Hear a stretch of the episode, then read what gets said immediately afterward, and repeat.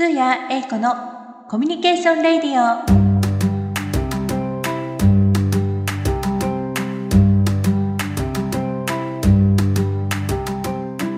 皆さん、こんにちは。パーソナリティのスーヤエイコです。この番組は私、スーヤエイコがゲストの方の人となりやサービスの魅力をご紹介する番組です。一つ目のコーナーは、ゲストの方の気になることをいろいろ聞いちゃうコーナー。二つ目のコーナーは、ゲストの方の魅力をご紹介する、ご紹介しちゃうコーナーです。え私、の母親が小学校の先生でですね、子供の頃、家の至るところに本が溢れ返っていたものですから、ちょっと本アレルギー気味だったんですけれども、大人になりまして、特に最近は文字の表現や文章に触れることが多くなりました。今はあの本をデジタル本で読むこともできますし、ツイッターなどで様々発信をしていらっしゃる方も多いです。触れれば触れるほど日本語はとても素敵な言語だなぁと感じております。皆様、どんな文章、どんな文学に触れられていらっしゃいますか？さて、えー今日のゲストの方は、山口県で定時制の学校の国語の先生を長く務めていらっしゃる甲斐和正さんです。えー甲斐さんは俳句がお好きで、皆さんご存知でしょうか？糸園の、あの、ペットボトルにこう乗る多いお茶の俳句大賞というのがあって、ずっと長く応募していらして、何度も選ばれていらっしゃる経験をお持ちです。直近では BSS 山陰ラジオ放送の企画 JA 取れたて川柳で最優秀賞を受賞されています。今日は定時制の学校の先生としてのお仕事、思いや俳句の魅力について伺ってみたいと思いますので、ぜひ最後までお聞きください。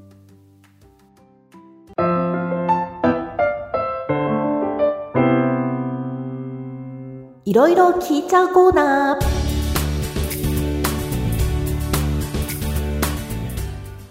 かいさん、よろしくお願いいたします。はい、えー、カイと申します。よろしくお願いしまはい、す。よろしくお願いします。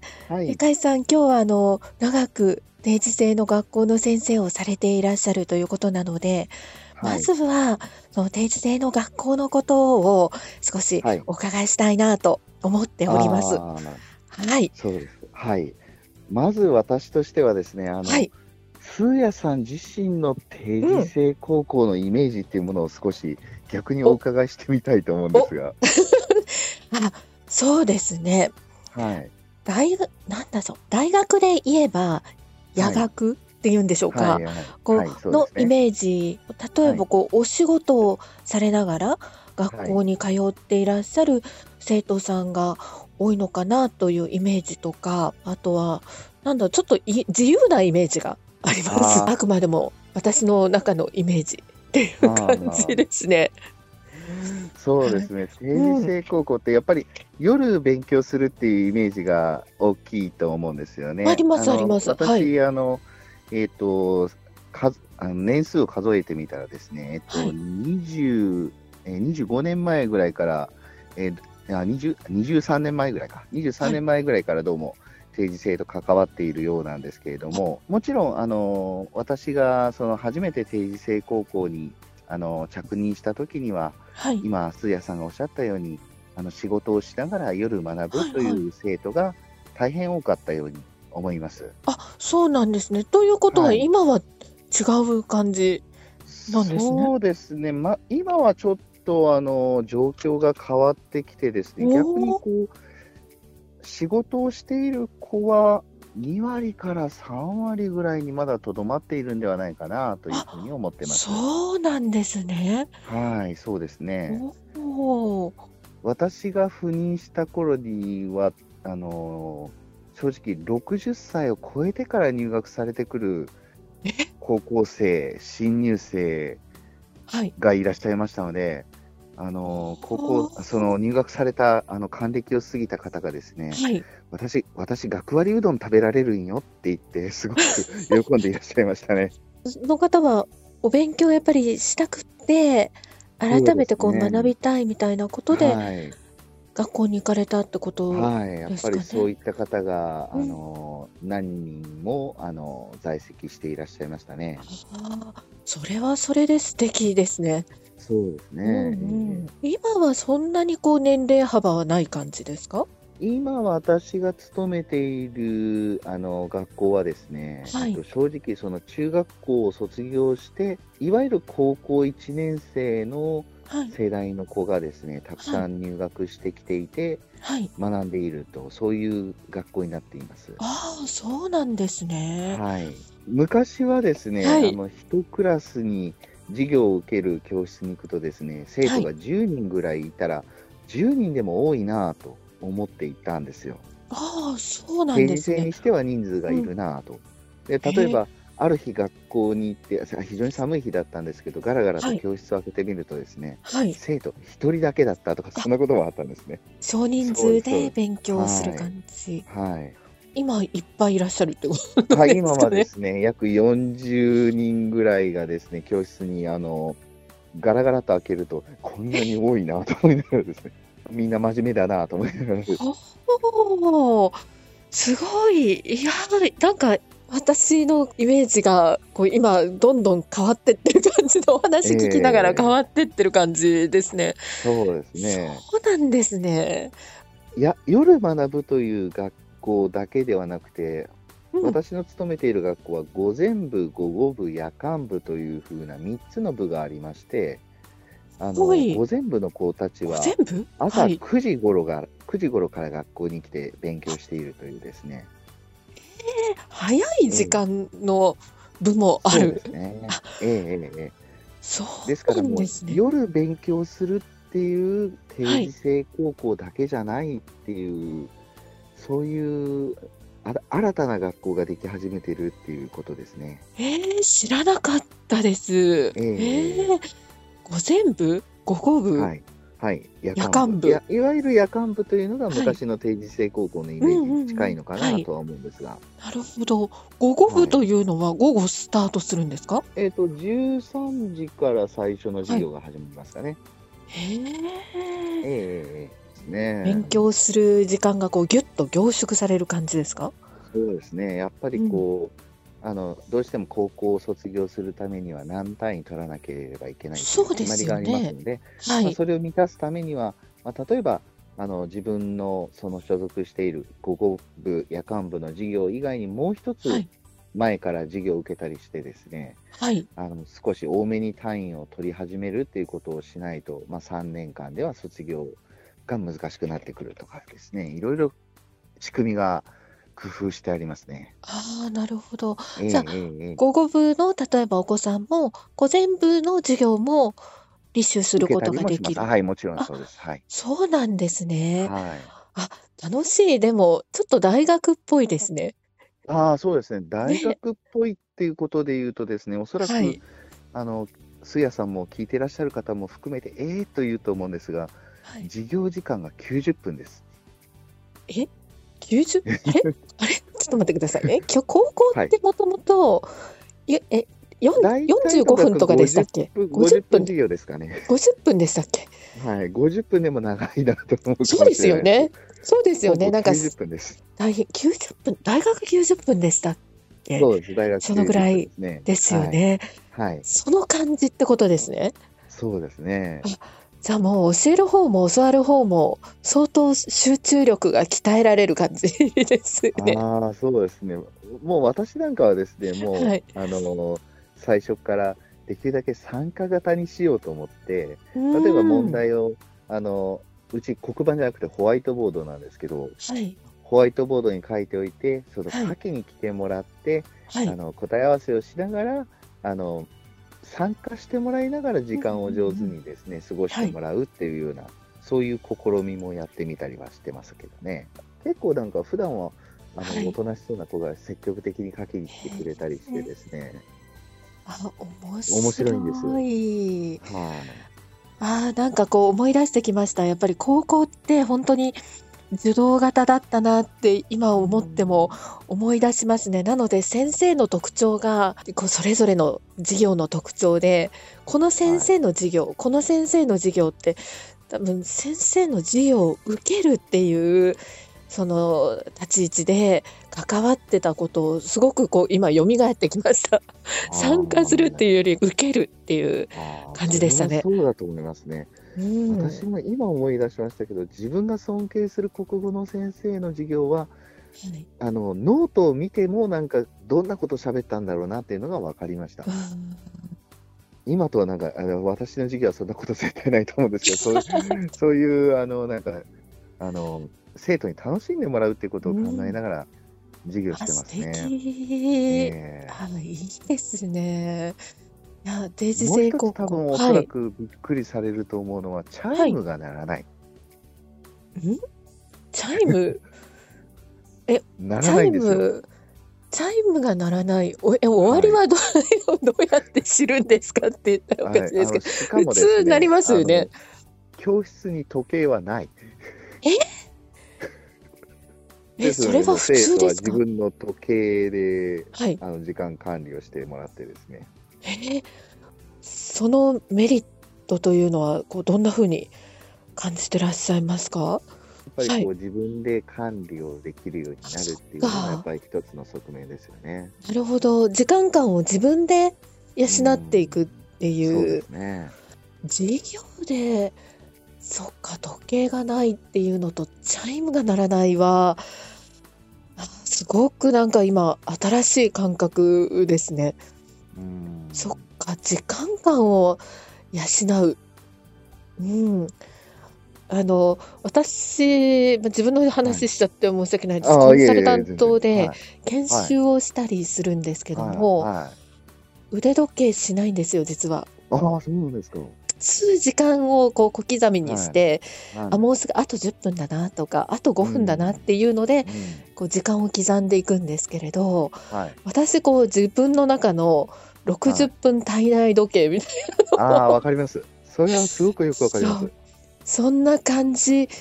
を生徒さんは養っていくのかなって今思いました。私としては目標はですね、その、はい、あもう60分経ったの、もう90分経ったの、もう少し勉強したかったって思ってもらえるように仕組んでいけたらいいいなっていうのは理想ですけど、ね。すごい。でもいいですね。新しいでなんかその知らない本当知らないことを教えていただきました。ありがとうございます。やっぱりこう自由な感じっていうのは当たってた当たってたかなって 自由の中でそれは自学んでいく由は自由ですよね。それはだって制服がありませんし。そっか制服もない。でも、まあ、お子さんからすると自由ですよね。そうですよね。逆に難しいって言ってましたよ。難しい難しい。難しい。そのチョイスが。そっか。今お子さんねおしゃれだからみんなが自由だってなるとうん。そっかそっか。何着てこうかなって。そうなんですよ。そっか。なんかいいなってこう今ちょっとお話聞いてその定時制の学校のこう素敵な感じっていうかこうイメージがいろいろこう頭の中であのイメージできました。ありがとうございます。ね、ぜひお子さんのこう選択肢の中にいろんなことをしながらとか自由な自分の生き方をこう選択しながら学校に行くっていうはい、それはもう本当ぜひもうなんかうん。一つの選択肢としては、一度は検討みしてみてほしいですね。本当ですよね、ええ。学校見学とかねありますあありますもちろん。はいあ。りますよねきっと、はい。いろいろこうチョイスの中に素敵なチョイスの一つとしてはい。選択肢に入れていただけるといいですね。はい。はい。はい、あありがとうございます。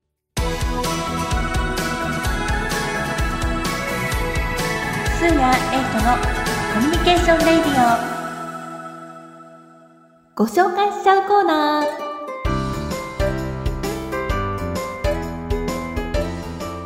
さてこのコーナーではお好きでいらっしゃる俳句のお話を伺いたいと思います。はい。俳句ということで俳句も長くしていらっしゃるんですよね。俳句ってなかなかよし、俳句しようみたいな 感じに、なんかきっかけないとならないような、なそういう気がするんですけど、どんなきっかけでこう俳句をされようと思われたんですか？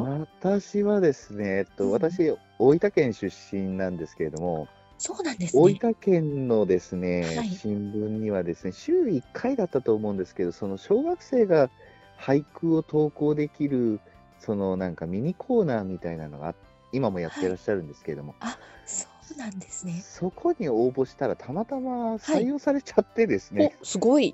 それでそれで面白くなったっていうのが正直なところですかね。おー選ばれる面白さみたいなところからえそうですね。入っていえほう、それは素敵です。えはい。甲斐さんにとってこう俳句の楽しさとか魅力っていうのはどういうところですか？やっぱりこう、あの、17音しかないその世界の中で、言葉をどうやって紡いでいくかとかですね、風景をに。どんな風に表現していくかっていうことを考えること自体が、私にとってはワクワクであり難しいところですね。うーん。たった17ですもんね。そうなんですよ。私もうツイのツイート では140文字とかっていうもうそこでもぜいぜい言ってる感じですけど、もうその少ないやっぱり言葉の中でどう表現するかっていうそこはまあその難しさが楽しさっていうところでもありっていうことでしょうかね。ね。うまくできたなと思うようなものができたときにはもう内心ガッツポーズしてますもんね。そうなんですね。えいやいやぜひぜひちょっとご紹介いただきたいと思うんですけれど、えっと印象に残るなのかこうガッツポ自分の中でガッツポーズができたものでもいいですしこう選ばれたものだとか何かちょっと代表的なものをご紹介はい。いただきたいと思います。代表的なものを本当はお恥ずかしくてもうなんかはいここから火が出そうなんですけど、いえいえ。えっと一番最初にですね、はい。その伊藤園の大いお茶新俳句大賞に応募してみようと思って、はい。初めて応募した時にとあ採用していただいた作品がですね、はい。えー今見ると第17回と書いてあるのはこれ平成何年かよくわかりませんけど「遠ざかる祭りの匂い下駄の音」遠ざかる祭りの匂い下駄の音っていう作品をですね、えー、佳作特別賞として取っていただきました。こう情景が浮かぶっていう本当に、うんなんでしょうね懐かしいそのお祭りの風景っていうのがファーってこう 広がる感じがいや本当しますね。本当なんか楽しかったねとか、なんかこう、カラカラ音がするとか、なんかだんだんでも帰らなきゃいけなくて、ああ、イカ焼きの匂いがみたいな感じのをですね、あのなんとか俳句にできないかなと思ってひねったことを覚えてますね。そうかそれがその匂いっていうことにはその情景の中にこう匂いもあの含めるっていう。い。は出店っていうんですが縁日ってい。いうんでしょうかねこうイカ焼きとか、たこ焼きとか、焼きそばとかなんかいろんな匂いがこうはい周りにあってっていう、そういうのも一緒にこう蘇らせてくれるっていう。そうですね。なるほどなんかこうちょっとした寂しさも感じさせることができればなっていう。あーいつまでもここにいたいけどっていう、そうなんこうこうはい後ろ髪引かれるようなはい、そうです。感そうですじの中でこう帰っていく。そうなんです。はい。あ使いたい言葉がどちらかというと、先に湧いてきて、それをなんとかこあの俳句の中で表現できないかなと思うことが多いのでですね。あそうなんですね。ええでもう一つご紹介したいのがあって、第27回なので、えっとはいその最初の応募から10年後に、えっと今度は都道府県賞って言ってあの5000円賞金がいただける賞にあの取っていただいたのがであありまして、その句がですね、はい。えー流れ星、神をかんでに投げ入れて、はい、という句なんですよ。これはでこれはもう神をかんでという言葉ありきなんです。そうなんですね。おこだわったのは何か理由がありますか？もちろんその神オカンデっていう、まあそのはい宇宙からの素粒子ですかね、うんそれを観測するはい。あの施設があるっていうのが、確かその当時、ニュースで取り上げられたと記憶しているんですけれども、はい。あの音がかっこいいというふうなことをまず思ったっていうのが始まりで、もしその。素粒子を観測するようなところにですね、はい流れ星を投げ込んだらどうなるんだろうっていう、そういうごい。想像を広げたっていう句なんですけどね。ご自身の中で。うんあすごい。その、でも、ワードの音のかっこよさっていうのもいいですね。す選ごい。者様、選ばれる方によりますと、はい。い、い俳句は浮き上がってくるそうです。字が。字が。あ字字が浮き上がる。そうです。おすごい、またその表現がすごいですね。は字が浮き上がる。やっぱりワードとしてのこう素敵さとかこう引きつけられるワードっていうのがすごい奥深いですね。そそれれはこそ今、あのうん。プレバトで夏井月先生がですね、はい。添削してらっしゃいますけど、やっぱりこう、直されるのを見てると、あこうするとかっこいいんだっていうのが、ああのすごく納得できて、なるほど。やっぱり美しいなと思いますね。うー。ん。あかっこよさとか美しさとかはい。限られたその文字の中で何でしょうこう読み手の「お」って思うとかこう感性がこう呼び起こされるみたいなは魅力をこう作り上げていくっていう。あーでも今お伺いするお話でその作り手側の方にもある魅力っていうのをすごくうん伝わってきました。まあそれが今度読み手側の方に伝わるってことですよね。蘇らせていくっていう。もう全然あの作ったこともないですし、作ろうと思ったこともないんですけど、あすごいいいねしていただきたいんですよ。もう本当。あの、やってみなきゃ始まらないので、そうですよね。そうなんですやってみなきゃね、わはからないですよね。い。そうなんです。ねできないと思わずにまずはやってみて、やってみなきゃ。まあね、やっぱりこう、お好きな花であるとかですね、うん、お好きな景色であるとか、そういったものをなんかこう表現してみるって そっか。いいと思いますよ。そっか。ちょっと、あの、おし教えていただきな頑張ってみよう。こんなん作りましたけど、みたい私が教えるレベルには全然ないんですけどね。な。こんなん作りましたけど、どうでしょうかみたいいやーいや、本当、やっぱりこう、ツイッターとかでもですね、あのはい拝見してると、あの俳句がたくさんトークされてますし、あのな。ね、かなり。お上手な方、たくさんいらっしゃいますので、うん私ももう本当、日々修行しながらと思っております。いやいやいや。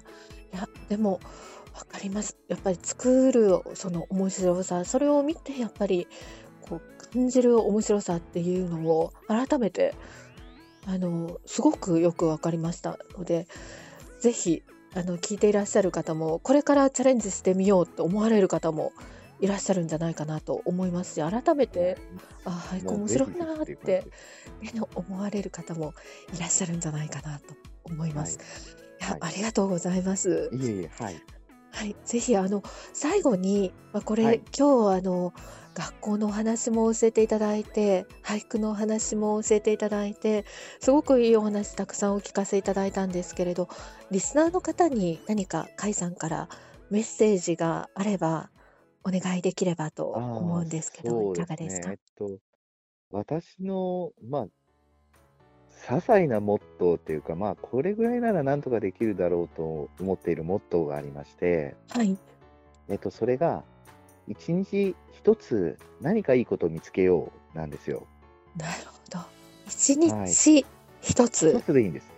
うんうん。あの、この花が綺麗だったとか、晩ご飯の唐揚げが美味しかったとか何でもいいんですけど、はいそれを一つずつ見つけていくとですね、はい365日が嬉しかった、良かったで満ち溢れて、一年幸せになれると思っているので、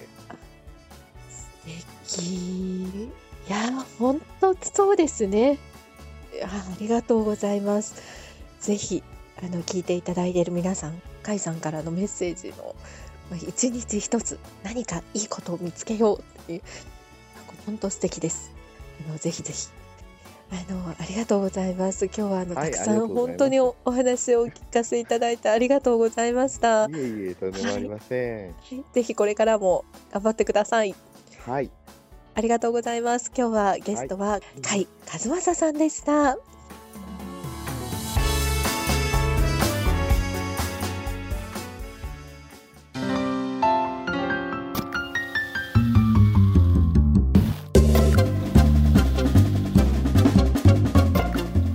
様、今日のコミュニケーションレディオはいかがでしたでしょうか？最新の最優秀賞川柳は、とっておき、一期一会のその笑顔。いちごは食べるいちごの漢字です。とっておき、一期一会のその笑顔。素敵ですね。カイさんにアクセスされたい方、ツイッターアカウントをお持ちです。スーヤエコのツイッターにリンクを貼りますので、そちらからどうぞ。コミュニケーションレディオはこれからも素敵なゲストの方をご紹介して、皆様の夢の実現の後押しや参考にしていただきたいと思っております。次回もどうぞお楽しみに。